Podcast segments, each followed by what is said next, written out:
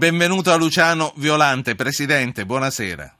Buonasera a lei e ai nostri ascoltatori. L'ho chiamata perché eh, dopo tanti impegni che ha sostanzialmente mantenuto, dalla riforma del lavoro alla pubblica amministrazione alla legge elettorale, Renzi ha quasi, il quasi d'obbligo naturalmente, portato a casa il nuovo Senato. Mancano ancora due passaggi parlamentari di poco impegno e un referendum che certamente sarà più carico di incognite. Sta di fatto che ora siamo veramente, concretamente in grado de, di parlare del Senato che sarà. A lei piace questo Senato?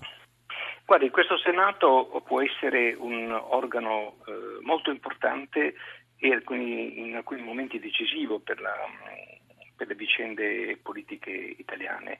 Dipende da come sarà organizzato, di, sistemato nei suoi poteri e così via, perché ha, mantiene alcune funzioni legislative, eh, esercita funzioni di controllo abbastanza rilevanti e governa in qualche modo il rapporto tra enti locali e Unione Europea, quindi sono funzioni importanti se sono ben esercitate.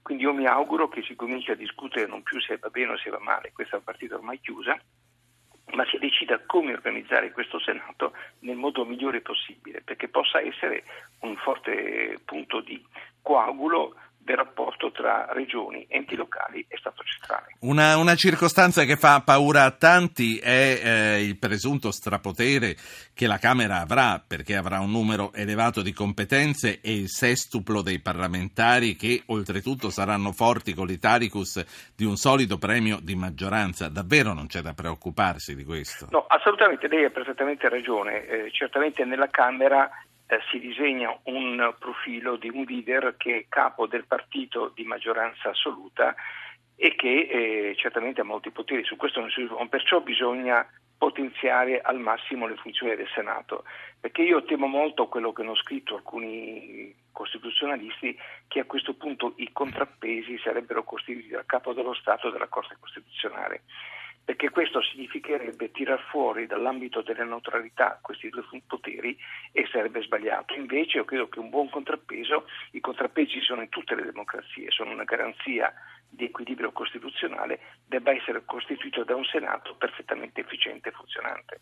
Sì, naturalmente ricordo che anche su questo gli ascoltatori sono invitati a partecipare e eh, l'interlocutore è assolutamente autorevole, quindi non perdete questa occasione. Stiamo parlando con Luciano Violante, che è stato a lungo presidente della Camera, eh, ex magistrato. 335-699-2949, eh, mandate un messaggio con il vostro nome, vi richiamiamo, 335-699-2639. Lei, eh, Presidente, citava ciò che hanno scritto eh, autorevoli costituzionalisti in questi giorni. Eh, l'altra sera parlava con me il professor Cheli. Non c'è il rischio, come, Chemi, come Cheli teme, che quei conflitti che negli ultimi 15 anni hanno diviso le regioni e lo Stato centrale ora si riproducano in futuro tra Senato e Camera?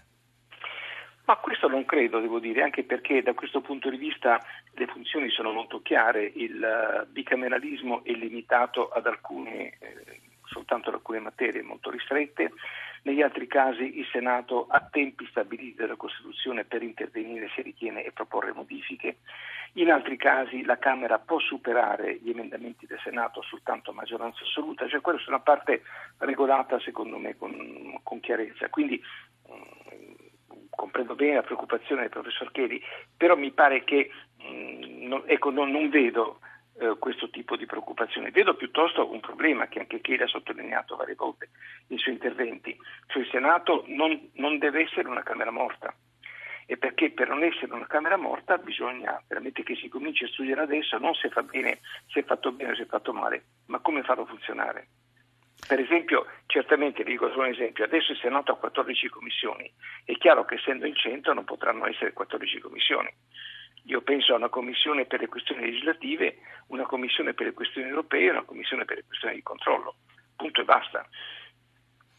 L'immunità parlamentare che è stata usata spesso come argomento di discredito, come privilegio della casta, immunità che per quanto riguarda il prossimo Senato sarà piuttosto singolare perché i consiglieri regionali e i sindaci nel momento in cui fanno i consiglieri regionali e i sindaci pagati per questo non saranno immuni, poi si trasferiscono a Palazzo Madama e gli viene l'aureola in testa. Questo non ci deve preoccupare. L'immunità parlamentare non esiste più da molti anni nel nostro Paese, esiste un'altra questione, che è quella relativa alla necessità dell'autorizzazione della Camera di appartenenza quando si tratta di provvedimenti restrittivi della libertà personale o che incidono su altre libertà, per esempio intercettazioni telefoniche, eccetera. La questione più importante naturalmente è quella della libertà personale, che esiste in tutti i parlamenti democratici, solo i parlamenti degli stati autoritari non hanno l'immunità o meglio l'autorizzazione, necessità di autorizzazione a procedere eh, nel caso di membri del Parlamento. Quindi questo a mio avviso, se mi permette, sì. è, è un falso problema determinato da un clima eh, fortemente contrario alla politica, per tutto ciò che riguarda la politica deve essere necessariamente considerato un privilegio sbagliato. Questa è una garanzia, ripeto, che hanno tutti quanti gli Stati democratici. Era un falso, problema, era un falso problema, anche eh, la, l'importanza di eleggere direttamente i nuovi senatori anziché farli Ma, guarda, nominare. Questa è la mia opinione, che era un falso problema. Altri, eh, li rispetto, hanno ritenuto diversamente.